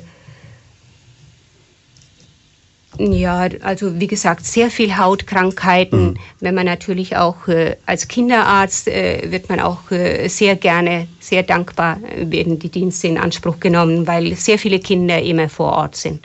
Was mich jetzt als Laien total verblüfft, Sie haben gerade gesagt, Diabetes ist ein großes Problem. Jetzt ist für mich Diabetes sowas, was ich immer so als Zivilisationskrankheit assoziiere mit Menschen, die eigentlich ja zu viel das Falsche essen. Ja, das ja, gut, okay, dem Typ 2 Diabetes hm, liegt sicherlich auch eine genetische hm. äh, äh, Grund, also äh, eine äh, genetische Grundlage für den, besteht für den Typ 2 Diabetes. Aber interessanterweise ist es so, dass äh, gerade in Indien, aber auch zum Beispiel äh, bestimmte Stämme von Indianern, dass bei denen Typ 2 Diabetes gehäuft vorkommen soll. Und jetzt in Indien ist es so, die Leute sind jetzt nicht äh, unbedingt übergewichtig, mhm. ja, und trotzdem ist es bekannt, dass sie häufig, also dass äh, die Häufigkeit von Typ 2 Diabetes äh, doch äh, sehr stark ist. Ja. Wir sprechen gleich weiter. Bis zu 100 Patienten pro Tag können versorgt werden an einem normalen Tag in einer Ärztestation der German Doctors in Kalkutta. Dr. Maria Eller aus Oberwern ist heute bei uns zu Gast, war für sechs Wochen in Kalkutta und erzählt uns heute ein bisschen von diesem Aufenthalt für die German Doctors, für eine gemeinnützige Organisation, einen Verein, der sich engagiert, vor allem in Asien und in Afrika. Ja, Frau Dr. Eller, jetzt haben Sie ähm, das gerade eben so geschildert, diese sechs Wochen, die Sie da waren, das ist kein willkürlich gewählter Zeitraum, sondern es ist der normale Zeitraum, wenn man bei German Doctors sich engagiert, den man immer unterwegs ist, oder? Ja, das ist so abgestimmt auf den Jahresurlaub äh, von berufstätigen Ärzten, denke ich mal, dass das der Grund ist. Das heißt aber auch ein Arzt, der sich jetzt engagiert und auch voll im Job steht, der hat damit dann seinen kompletten Jahresurlaub auch weg. Genau. Das ist natürlich ein Wort. Ja, das, ist, das muss man anerkennen. Also das ist eigentlich, weil, weil ich denke, da ist ja vielleicht eine Familie hinten dran, die sagt, Mensch, Papi oder Mami, wir ja. würden auch gern mal nach Mallorca, nach Rimini oder dies oder jenes. Und dann sagt man, Mensch, nee, ich will aber jetzt für die Allgemeinheit was leisten. Ich habe es gerade schon gefragt, aber die Leute konnten es nicht hören, weil Musik lief. Ist das ein bestimmter Typ Mensch, der sowas macht? Ich habe es Ihnen ja gesagt, äh, Ärzte im Allgemeinen sind so ein bestimmter Typ Mensch und ich glaube, da kommt doch einiges zusammen. Also schon das Prinzip helfen wollen, dann eben auch seine Fähigkeiten, die man äh, im Laufe eines langen Lebens erworben hat, vielleicht äh, weiterzugeben. Dann vielleicht auch ein Land mal von einer anderen Seite kennenzulernen. Nicht jetzt so äh, die typischen äh, Reiseaufenthalte. All das zusammen kommt äh, wahrscheinlich zusammen. Wenn Sie jetzt beispielsweise wie vor zwei Jahren, als wir uns gesprochen haben, hier auf den Philippinen waren, bei einem indigenen Volksstamm auf einer Insel. Oder wenn Sie jetzt ähm, in Kalkutta waren, wie viel bekommen Sie wirklich mit vom Land? Sie haben gesagt, Sie können mal in den Botanischen Garten, Sie gehen mal in eine Mall, Sie erleben diese, diese Slums. Äh, erleben Sie das Land an sich auch? Naja, in Indien habe ich äh, außer äh, privaten, kleineren Ausflügen mit den Kollegen zusammen. Ich bin mal in diese Sundarbans, äh, das sind Mangrovenwälder. Äh, und außer der Stadt jetzt nicht so viel gesehen. Man ist ja auch ein bisschen müde und äh, eigentlich, äh, ja, doch, wir haben immer an den Samstagen, wenn wir eigentlich frei hatten, da haben wir uns äh, Parallel, äh, Parallelprojekte angesehen, wie zum Beispiel mhm. äh, dieses Helgo-Projekt, wo ein ehemals ähm, German Doktor eben ein Kinderprojekt gestartet hat, im Übrigen auch schon fast 30 Jahre. Er hat selber fünf Kinder zu Hause, fast 30 Jahre, wo er eben äh, Kinder, die äh, für ihre Eltern gearbeitet haben, aus der Familie mit Einverständnis der Eltern rausgenommen hat, in ein Internat gegeben hat und äh, eben äh, Schule geboten hat, Ernährung geboten hat und den Eltern auch dafür ein kleines Entgelt, damit sie auch dazu bereit waren. Also solche Projekte oder eben das mit den Brickfields, mit den Ziegeleien, Ziegeleien Kinder, mhm. also solche Projekte äh, haben wir an den Wochenenden angesehen oder eben wir sind mit den Sozialarbeiterinnen äh, vor Ort gewesen und haben uns die Tuberkulosekranken angesehen, die Familien, ob sie Probleme haben. Natürlich konnten wir jetzt nur medizinische Probleme vielleicht diskutieren. Mhm. Aber äh, wir haben uns angesehen, wie die Frauen mit denen vor Ort eben kommunizieren, äh, sich um sie äh, äh, eben annehmen. Und solche Dinge haben wir eigentlich. Es war schon alles immer wieder mit äh, unserem äh, ganzen Projekt zusammenhängend. Also ein rein touristischer Aspekt ist einfach nicht dabei. Nein. Ist wahrscheinlich auch nachvollziehbar. Es ist eine Minute nach halb zwölf. Wir machen ganz kurz weiter, sprechen sofort weiter. Primaton, das zuverlässige Main-Rhön-Wetter. Mit Lutz Consulting, einem der größten Lexware Goldpartner Deutschlands in Ihrer Nähe. Hier werden Sie kompetent betreut, wenn es um kaufmännische Software geht. Schönen für Sonntagvormittag. Wir haben derzeit Temperaturen um 16 Grad. Wir haben dichte Wolken. Wir haben immer wieder ein paar Regentropfen im Laufe des Tages. Kämpft sich dann am Nachmittag mal die Sonne durch. 22 Grad werden es heute. Und die nächsten Tage sehr, sehr warm, sehr, sehr sonnig. Morgen 28, am Dienstag 31 Grad. Primaton. Verkehr. Keine Meldungen, gute Fahrt. Primaton, Blitzer. Alles ruhig auch hier. Entdecken Sie was? Dann durchrufen. 0800 35 35 100. Dankeschön. Knappe halbe Stunde haben wir noch mit Dr. Maria Eller von den German Doctors. Sie kommt aus Oberwern, war jetzt sechs Wochen in Kalkutta, hat sich da engagiert. Und Sie haben mir das vorhin geschildert. Sie fahren morgen um acht in einem Jeep los in einen Stadtteil von Kalkutta kommen dann an einen Ort mit ihrem Team, wo sie dann mit zwei oder drei Ärzten, mit äh, bis zu 10, 15 Helfern und Helferinnen dann Kranke versorgen. Ich kann mir vorstellen, das ist jetzt kein entspannter Acht-Stunden-Tag. Das dürfte länger sein, oder? Oder ist das schon so ein bisschen gedeckelt irgendwie? Wie meinen Sie? Das ist so ein, so ein normaler Tag. Ist das dann so ein Acht-Stunden-Tag oder wie kann man sich das vorstellen? Ja, meistens äh, sind wir so gegen 16, 17 Uhr fertig und dann müssen wir nach Hause fahren und dann hat jeder, ja, geht duschen und erholt sich halt ein bisschen. Aber ich stelle mir das jetzt auf sechs Wochen gesehen wahnsinnig anstrengend vor. Ja, das ist anstrengend. Das ist, äh, geht ja an um 9 Uhr und das geht erstmal bis 13 Uhr. Da machen wir so Praxis und dann haben wir eine halbe Stunde Mittagspause und dann machen wir nochmal den Schluss, den Rest. Und das nächste ist, ist ja auch, man muss das ja auch für sich irgendwie alles verarbeiten. Diese Schicksale, die man sieht, die Bilder, die man sieht. Und ja vor einem Vorgespräch ähm, vor zehn eine Geschichte erzählt von einem jungen Mann, die sie mitbekommen haben, der einen Unfall mit einer Rikscha hatte. Und dann weiß nicht, ob Sie das nochmal erzählen können, aber wenn man sowas hört, ich denke mal, wie, wie, wie steckt man das weg oder wie, wie verarbeitet man sowas? Ja, das war schon dramatisch, muss ich sagen. Mich hat es nur am Rande äh, betroffen. Ich habe das erzählt bekommen, aber äh, von einer Kollegin, die mit mir äh, gearbeitet hat, die an diesem Tag halt woanders eingesetzt war. Und zwar war das ein junger Mann, der an Polio erkrankt war, also schon auch Krücken. Polio ist Kinderlähmung, ne? Kinderlähmung auch, äh, also Krücken verwendet hat und der von einer Rikscha gefallen ist und äh, so unglücklich gefallen ist, dass er nicht mehr laufen konnte. Und ähm, dann haben ihn die Angehörigen, die gerufen wurden, in ein Krankenhaus gebracht, auch wieder mit einer Rikscha und äh, also mit so einem äh, Fahrrad. Und ähm, er ist da abgewiesen worden, er ist, äh, sei alles äh, überfüllt. Man hat ihm nichts gegeben, keine Schmerzmittel, nichts. Äh, sie mussten ihn wieder heimkarren und am Montag kam er dann zu uns und äh, es war wirklich dramatisch und überhaupt ein Wunder, dass er noch keine Querschnittlähmung hatte, denn zwei Wirbel im Lendenbereich, die waren nicht senkrecht übereinander, sondern fast waagrecht nebeneinander. Und unser Langzeitarzt hat sich dann bemüht, den unterzubringen. Er ist, äh, er hatte außerdem noch eine Unterschenkelfraktur. Äh, er ist operiert worden und äh, wir haben ihn dann äh, ein paar Tage später besucht und Gott sei Dank äh, äh, ging alles gut und er wird weiter mit seinen, natürlich mit seiner Polio beeinträchtigt, äh, aber doch äh, ähm, ohne Querschnittslähmung zurechtkommen. Es, man will sich gar nicht vorstellen, was eine Querschnittslähmung für den Menschen unter diesen Lebensumständen dort bedeutet, aber allein dies, dieser Schmerz, den so ein Mensch aushalten muss, ist eigentlich unvorstellbar, oder? Ja, das war wirklich dramatisch. Da ging es um Stunden. Wie, wie steckt man sowas weg, solche Schicksale, wenn man das erlebt? Sagt man ja. sich, okay, ich bin vor Ort, ich kann wenigstens ein bisschen helfen oder, oder wie? Das stimmt.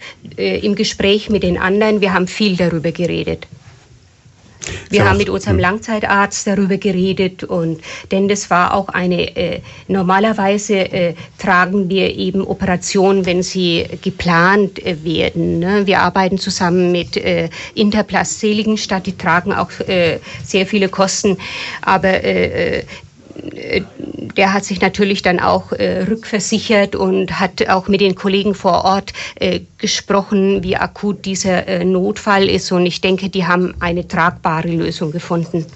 Aber äh, ja, wir haben sehr viel bestimmt, ach, einige Stunden darüber gesprochen im Team. Jetzt ist es ja auch so, wenn man, wenn man dann da vor Ort ist, über diese, diese Wochen, kann ich mir vorstellen, gerade jetzt, wenn es um Kinder geht oder so, oder um junge Frauen, dass man doch, doch irgendwie auch so eine persönliche Beziehung vielleicht ein Stück weit aufbaut und dann so an so einem Schicksal Anteil nimmt, begleitet einen das noch weiter, wenn man nach Hause kommt? Knüpft man da Kontakte? Bleibt man da in Kontakt? Oder, oder ist es dann mit diesem Ende dieser sechs Wochen irgendwie auch abgeschlossen?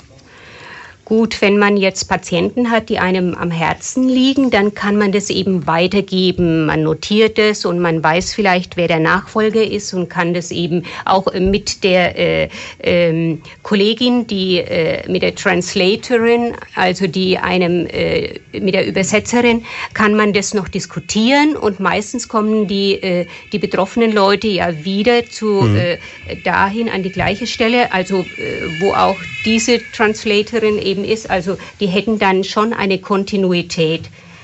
Das ist schon, äh, das wäre schon gegeben. Aber ich kenne auch einen, äh, das muss ich sagen, einen Kollegen, der äh, eine junge Tuberkulose-Patientin, die dann auch Englischlehrerin geworden ist, betreut hat, viele Jahre schon und jetzt eigentlich immer noch, der schon sehr oft in Kalkutta war und immer noch persönlichen Kontakt zu dieser jungen Frau eben und ihrer Familie eben hat und ihr auch viele Zuwendungen eben gibt, Geldzuwendungen. Oder so wie der Arzt, den Sie vor wenigen Minuten geschildert haben, der dann sein eigenes Hilfsprojekt noch hochgezogen hat. Ja, ne? ja, Helgo. Hm, also das ist schon wirklich beeindruckend. Also sicher noch mehr. Hm. Äh, äh, eine Kinderärztin, die dann äh, eben äh, die kleinen Kinder wieder einbestellt. Das sind dann meistens Kollegen, muss ich sagen, die vielleicht zum wiederholten Mal vor Ort sind, hm. am gleichen Ort. Das heißt, es ist auch so was, was einen nicht loslässt. Wenn man da einmal dabei war, will man eigentlich ich wieder. Ich denke schon, ja. Mhm. Mhm. Jetzt ähm, haben Sie mir gesagt, es ist auch so, wenn man dann zurückkommt nach diesen sechs Wochen, dann gibt es auch nochmal eine Nachbereitung des Ganzen ja, für Sie. Ja. Es gibt eine Nachbereitung, es gibt eine über Internet und dann auch eine, wo man sich nochmal treffen kann. Und Sie also haben ein großes Treffen. Hm. Wo man also nochmal über die Erfahrungen ja. spricht und ja. das Ganze dann nochmal. Ja, und man kann natürlich, wenn man irgendwelche Punkte hat, die man noch besonders klären möchte, kann man das im persönlichen Gespräch auch mit Bonn. Also auch wenn Ihnen jetzt was aufgefallen ja. ist oder wenn Sie gesagt haben, Mensch, da könnte man noch dies machen oder jenes machen genau. oder Mitarbeiter besonders Vorschläge. hervorheben will oder so, dann ist das möglich. Ja. Wie finanziert sich das Ganze? Also klar, Sie haben gesagt, Sie zahlen die Hälfte vom Flug, aber das ist ja, das ist ja ein, Riesenapparat. Da werden Menschen vor Ort beschäftigt, da müssen Medikamente, medizinisches Material, da wird ein vierstöckiges Haus gebaut oder angemietet oder wie auch immer. Das ist, das, das muss ja Unsummen kosten. Oder? Ja, das ist interessant. Also äh, für dieses Haus, da ist in der FAZ eine große Aktion mal gestartet mhm. worden. Da haben die recht viel Geld bekommen und haben das dann bauen können. Und auch in der Passauer Presse. Mhm. Also da haben die Menschen hier gespendet. bei uns sehr viel gespendet. Das sind wirklich, das waren äh, 90.000 oder 100.000. Dann hat der frühere Kanzler Kohl hat mal einen Preis bekommen für eine, äh, da hat er sich ein, um ein äh, um eine Verständigung in irgendeinem, weiß ich jetzt nicht mehr, was das war. Er hat einen äh, Preis dafür bekommen, den hat er gespendet. also es sind, es sind teilweise gute Spenden oder die Frau ähm, die Frau Furtwängler mhm. ist ja oft in den Spendenaktionen vor, Wein also in, vor Weihnachten mhm. dabei und stellt die vor und bekommt dann auch immer äh, große Anteile. Oder das Entwicklungshilfeministerium, wir bekommen über dieses Entwicklungshilfeministerium zugewandte äh, Gelder und dann eben äh, viel von den betroffenen Ärzten natürlich oder auch äh, so im Bekanntenkreis, man initiiert dieses und jenes und es lassen sich dann doch immer wieder äh, Leute mobilisieren, die äh, Geld geben. Zum Beispiel habe ich in meinem Bekanntenkreis, hat jemand seinen 80. Geburtstag gehabt, hat äh, das Geld anstatt äh, Geschenke, also wollte er Geld, habe ich dafür gegeben. Oder ich habe eine andere Bekannte, die monatlich sogar 200 Euro äh, gespendet hat, also über einen gewissen Zeitraum. Es, äh, also ich, die Spendenbereitschaft Bereitschaft ist äh, außerordentlich hoch. Ich meine jetzt allgemein, mhm. jetzt nicht nur für uns, aber es ist schon, äh, schon sehr lobenswert. Und es ist auch so, allgemein es, meine ich. Jetzt. Das, mhm. Aber es muss auch sein, sonst können solche Projekte nicht stattfinden. nein. Und ähm, der große Vorteil ist, man hat halt hier auch dann wirklich eine Organisation, wo Sie jetzt auch, so wie Sie uns erzählen, schildern, da kommt das Geld auch wirklich da an, wo es hin muss. Ja, und äh, ich habe Ihnen ja gesagt, durch diese Vernetzung wird wirklich versucht, Verwaltungs, äh, Gelder für Verwaltung und dergleichen eben einzusparen. Mhm. Das sieht man überall, also das äh, wird einem äh, da sehr bewusst und das ist eigentlich auch gut so. Wenn Sie jetzt sagen, ich möchte mich da gerne engagieren, können Sie es natürlich gerne tun. Sie können das wirklich, also sowohl wenn Sie jetzt Mediziner sind und uns zuhören und sagen, Sie möchten das mal machen. Ich glaube, man hat jetzt sehr gut mitbekommen in den letzten gut einer, dreiviertel Stunden, dass das wirklich eine, eine faszinierende Aufgabe ist und sicherlich auch eine Herausforderung, die spannend ist. Ähm, Sie haben gesagt, man muss Mediziner sein, zwei Jahre Berufserfahrung und dann kann man eigentlich loslegen. Laienhaft gesagt. Ja. Ne? Und kann sich dann bei den German Doctors bewerben. Also wenn man sich die Homepage anschaut, german-doctors.de, da gibt es diese ganzen Informationen. Ähm, Doctors Englisch geschrieben, also mit C. Und ähm, da gibt es auch die Möglichkeit dann zu spenden, sei es monatlich, sei es mit einer Einzelspende etc. Also da kann man das Ganze noch durchaus unterstützen. Wie ist es für Sie ganz persönlich? Juckt Sie in den Fingern zu sagen, ich gehe noch mal irgendwo hin? Oder sagen Sie, Mensch, boah, jetzt war ich auf den Philippinen, jetzt war ich in Kalkutta, jetzt ist auch mal gut? Oder wie, wie ist das vom Gefühl her? Ich weiß es noch nicht. Wie gesagt, es hängt von vielen Faktoren ab. Es hängt vor allem von meiner Gesundheit ab hm. und äh, das wird sich zeigen. Ich werde dann wieder auf Sie zukommen. Ja, wir, wir haben ja noch ein paar Minuten Zeit, um Gottes Willen. Wir müssen noch gar nicht mit dem Verabschieden anfangen. Wir machen noch eine ganz kurze Pause. Nein, ich meine nur, dann können Sie mich wieder einladen. Na, das, aber das ist Gesetz. Da machen Sie sich keine Gedanken. Das ist viel zu spannend, um nicht nochmal drüber zu reden. Aber jetzt mal eine kurze Pause, dann sprechen wir noch ein bisschen. 13 Minuten vor 12 ist es. Das heißt, knapp 13 Minuten bleiben uns noch mit Dr. Maria Eller von den German Doctors. Kommt aus Oberwern, war schon bei einer indigenen Gruppe auf den Philippinen vor zwei Jahren, hat uns danach von ihren Erlebnissen berichtet und hat jetzt vor kurzem bei uns angerufen und hat gesagt, Mensch, ich gehe für sechs Wochen nach Kalkutta. Wenn ich zurückkomme, dann lassen Sie uns doch noch mal was machen. Hab ich gesagt, sehr, sehr gerne weil es hochspannend ist. Und Frau Dr. Else, Sie haben uns jetzt in den letzten knapp zwei Stunden wirklich unheimlich viel erzählt über die Arbeit der German Doctors, über die Situation in Kalkutta. Ein Bild ist mir noch ganz beeindruckend vor Augen, darüber haben wir noch gar nicht gesprochen. Als Sie zur Tür reingekommen sind, Sie, Sie bringen immer netterweise Fotos mit von Ihren Aufenthalten. Und ich sage jetzt schon immer, weil es ja schon fast so eine Tradition entwickelt. Ich bin ja schon wirklich gespannt. Ich bin ziemlich überzeugt davon, dass Sie noch mal irgendwo landen werden und dann noch mal hierher kommen. Ähm, Sie haben mir diese Müllberge gezeigt, die da in, vor Ort sind. Man, man, kann sich das nicht vorstellen eigentlich. Man muss sich das wirklich vorstellen. Also Meter hoch liegt da der Müll. Wie, wie kommt sowas? Wie, das, wie ja, das sind richtige Berge und das ist ein Riesenareal irgendwo äh, am Stadtrand. Und dazwischen, das sind ja äh, äh, neuere Berge und alte Berge, so nenne ich mhm. das jetzt mal. Und diese alten Berge, da sind, äh, da äh, wächst schon teilweise äh, Gras oder was weiß ich. Da sind äh, richtige Schneisen zwischen die Berge gebaut. Da kann man entlang laufen. Da laufen die Schweine, die ernähren sich von den von irgendwelchen Abfällen oder was immer auch. Und dann gibt's natürlich die neueren Berge. Und äh, in diesen neueren Bergen, da versuchen natürlich dann Kinder noch irgendwas Verwertbares zu finden. Äh, teilweise dampfen die, äh, äh, die Berge noch, da kommen da äh, äh, jetzt Dampfwolken eben raus. Also es ist, äh, es ist ein Graus. Es ist, äh, und immer noch ist Indien bereit, äh, vielleicht jetzt äh, zunehmend wehren sich ja die Länder, mhm. äh, eben äh, Abfall aus anderen äh, Regionen äh, zu importieren. Das heißt, es kann durchaus sein, dass Teile unseres Wohlstandmülls dann dort auf einen großen Haufen genau. geschaufelt werden. Ja, und ja. für uns heißt es aus den Augen aus dem Sinn, Indien bekommt ein bisschen Geld, mhm. ohne an die langfristige genau. Folge vielleicht zu genau. denken. Und in der Straße, in der wir gewohnt haben, also in Haura, das ist die Andul Road, das ist die Hauptstraße in, in Haura, ein, einer, wirklich auch einer Großstadt.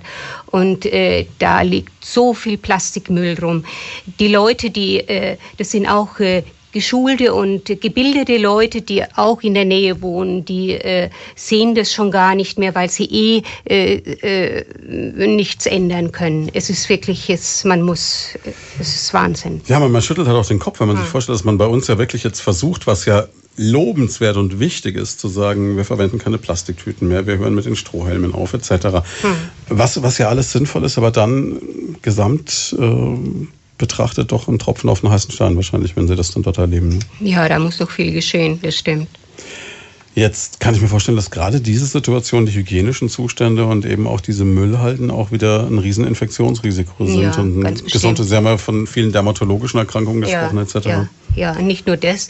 Die Kinder, die laufen ja meistens barfuß rum, ja, die verletzen dann ihre Füße oder äh, wie gesagt, Keime treten ein, die sind, äh, haben da mit Schmutz zu tun, auch äh, die Atemwege, sie haben mhm. äh, irgendwelche Infektionen, also das ist, und, äh, wenn sie natürlich da wieder arbeiten, können sie nicht in die Schule gehen. Das ist wirklich aber Sie haben auch gesagt, dass dann eben die German Doctors versuchen, eben auch über diese akutmedizinische Hilfe hinaus dann eben auch für ein, für ein Umdenken, für bestimmte Lebens... Äh, Verhaltensweisen etc. zu sorgen. Also man, man leistet da auch permanent Aufklärungsarbeit dann noch. Ja, das ist ganz toll. Das habe ich äh, überall eigentlich erlebt. Also nicht nur in Kalkutta, sondern auch äh, in Dhaka und auch äh, also in Bangladesch und auch auf den Philippinen. Es wird sehr viel äh, Wert eben auf Schulungsmaßnahmen wie äh, in Bezug auf Hygiene, äh, Krankheitsvermeidung, Krankheitserkennung, Ernährung und so weiter äh, eben Wert gelegt und äh, also eben Prophylaxe, damit äh, ja, damit die Leute dann äh, vielleicht äh, äh, selbstständig da äh, manche Dinge von sich aus ändern können. Und vielleicht muss man das auch mal an der Stelle sagen, dass das klingt jetzt, wenn man drüber redet, immer so ein bisschen, teilweise auch so ein bisschen abgehoben und so ein bisschen, als ob man jetzt sagt, ja, die Leute dort müssten oder so. Sie haben ja aber auch ganz klar geschildert, es ist ja so, dass die Menschen dort genauso wollen wie bei uns, dass es ihren Kindern gut geht, dass es ihren Angehörigen gut geht. Das macht ja niemand dort mit einer, einer bösen Absicht oder einer Gleichgültigkeit oder sowas. Ne? Hm, natürlich, die, äh, klar, sonst kämen sie ja nicht zu uns mit ihren Kindern. Klar wollen die das, äh, dass sie auch. Aber äh, schauen Sie, die Altersversorgung in äh, Kalkutta ist ja immer noch sehr schlecht. Es gibt mhm. immer noch kein äh, durchgehendes Rentensystem. Es sei denn, manche Firmen, vielleicht eher westlich orientierte Firmen oder staatliche Einrichtungen, die haben schon oder unsere äh, Frauen, äh, die haben schon so ein kleines äh, äh, Rentensystem, in das oder äh, auch Krankenkassensystem, in das eingezahlt wird für die Mitglieder. Aber äh, die meisten haben immer noch keine Rente und das das ist immer noch der Grund für die vielen Kinder, die gut weniger als in den Vorjahren, aber doch immer noch äh, äh, zu viele für das diese heißt, ich gucke aber, dass ich eine große Familie ja. habe, in der Hoffnung, ja. dass die große genau. Familie mich vor auffängt allem, im Alter dann. Vor allem möglicherweise Jungs und so weiter. Ist das immer noch so, dass man, also was man ich immer hört? Ich weiß es nicht. Ich glaube, bei den Mittelschichtleuten äh, ist es nicht mehr der Fall. Wenn man am Wochenende äh, durch die Stadt geht, die sind bemüht, den Kindern da Museen zu zeigen. Meistens ist ja auch nur ein Kind da und die, äh, äh, für die ist ein Mädchen genauso viel wert wie ein Junge. Aber für die, äh, für die untere Schicht äh, zählt ein Junge doch mehr als ein Mädchen. Und so wie Sie es schildern, ist es dann aber auch gerade so, dass gerade die, die eigentlich nicht die finanziellen Möglichkeiten haben, diejenigen sind, die die meisten Kinder haben, weil sie sagen, das ist meine Rückversicherung fürs Alter. Ja, das ist der Kreislauf.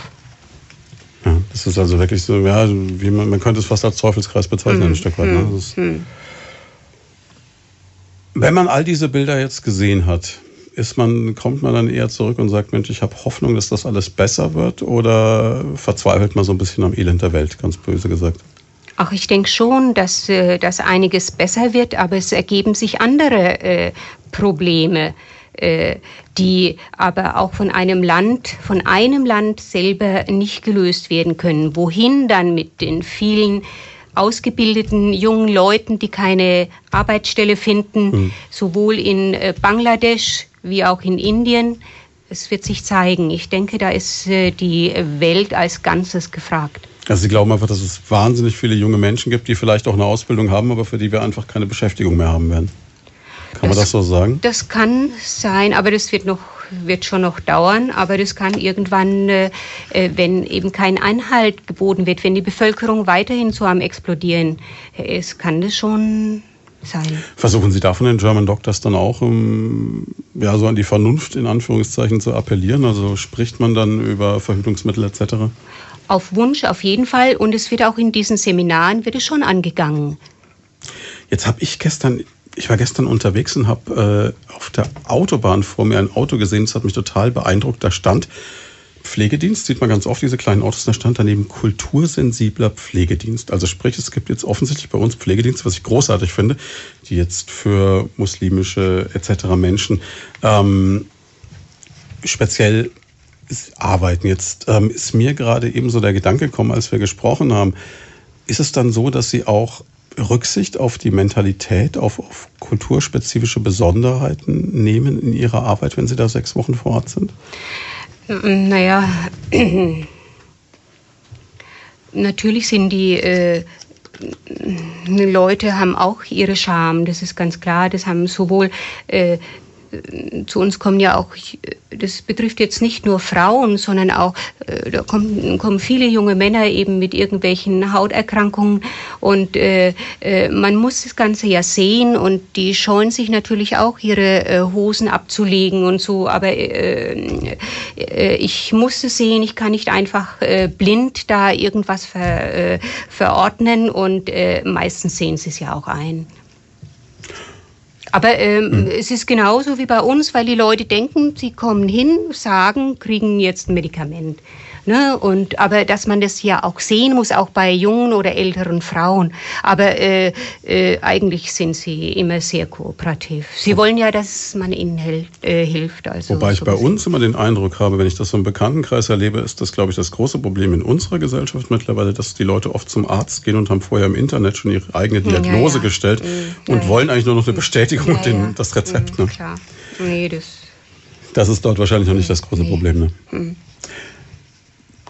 Vielen, vielen Dank, dass Sie da waren. Wir sind schon wieder am Ende. Also ich bin immer wieder wahnsinnig beeindruckt, ob der schieren Leistung, ob des Engagements und ähm, man merkt ihn auch diesen Idealismus und diese Begeisterung immer an. Also es, ist, es scheint wirklich so, dieser, wie Sie es am Anfang geschildert haben, dieser, dieser Virusarzt, wenn man das so sagen kann, drin zu stecken, der sie nicht mehr loslässt, oder? Naja, es kann schon sein, ja. Es ist natürlich auch, wie gesagt, auch das Gefühl, gebraucht zu werden. Das sind viele Momente, die da eine Rolle spielen. Wozu wir jetzt gar nicht mehr kamen, Sie haben erzählt, Mensch, ähm, Sie haben dann, weil Sie eh schon da unten waren, dann noch ein bisschen Urlaub in Sri Lanka angehängt. Faszinierende Insel, oder? Ja, sehr schön, wunderbar. Also auch trotz der jüngsten Ereignisse ja, dort eine ja, Empfehlung, ja. dort sich das mal anzuschauen. Ganz bestimmt, ja. Ich wünsche Ihnen weiterhin, dass Sie selber ganz persönlich gesund bleiben, dass Sie noch vielen Menschen weiterhelfen können. Ja, und ich Dankeschön. bin wirklich gespannt und ich bin mir fast sicher, dass wir Sie noch mal hier sehen werden. Ich kann mir irgendwie nicht vorstellen, dass es das schon gewesen war mit Sherman Doctors. Ja. Schönen Sonntag, vielen Dank, ja. dass Sie da waren. Vielen Dank auch an der Stelle an Ihren Mann, der da immer ganz eifrig so als persönlicher Pressereferent dafür sorgt, dass das auch alles ins Radio kommt. Ja. Und ähm, ja, Sie können sich natürlich das ganze Gespräch anhören, wenn Sie wollen. Ab morgen Mittag steht es als Podcast im Internet, sowohl das Gespräch von heute heute über Kalkutta. Und wenn Sie da ein bisschen runterscrollen und suchen, wir haben ja alle Sendungen archiviert, dann finden Sie auch das Gespräch vor zwei Jahren.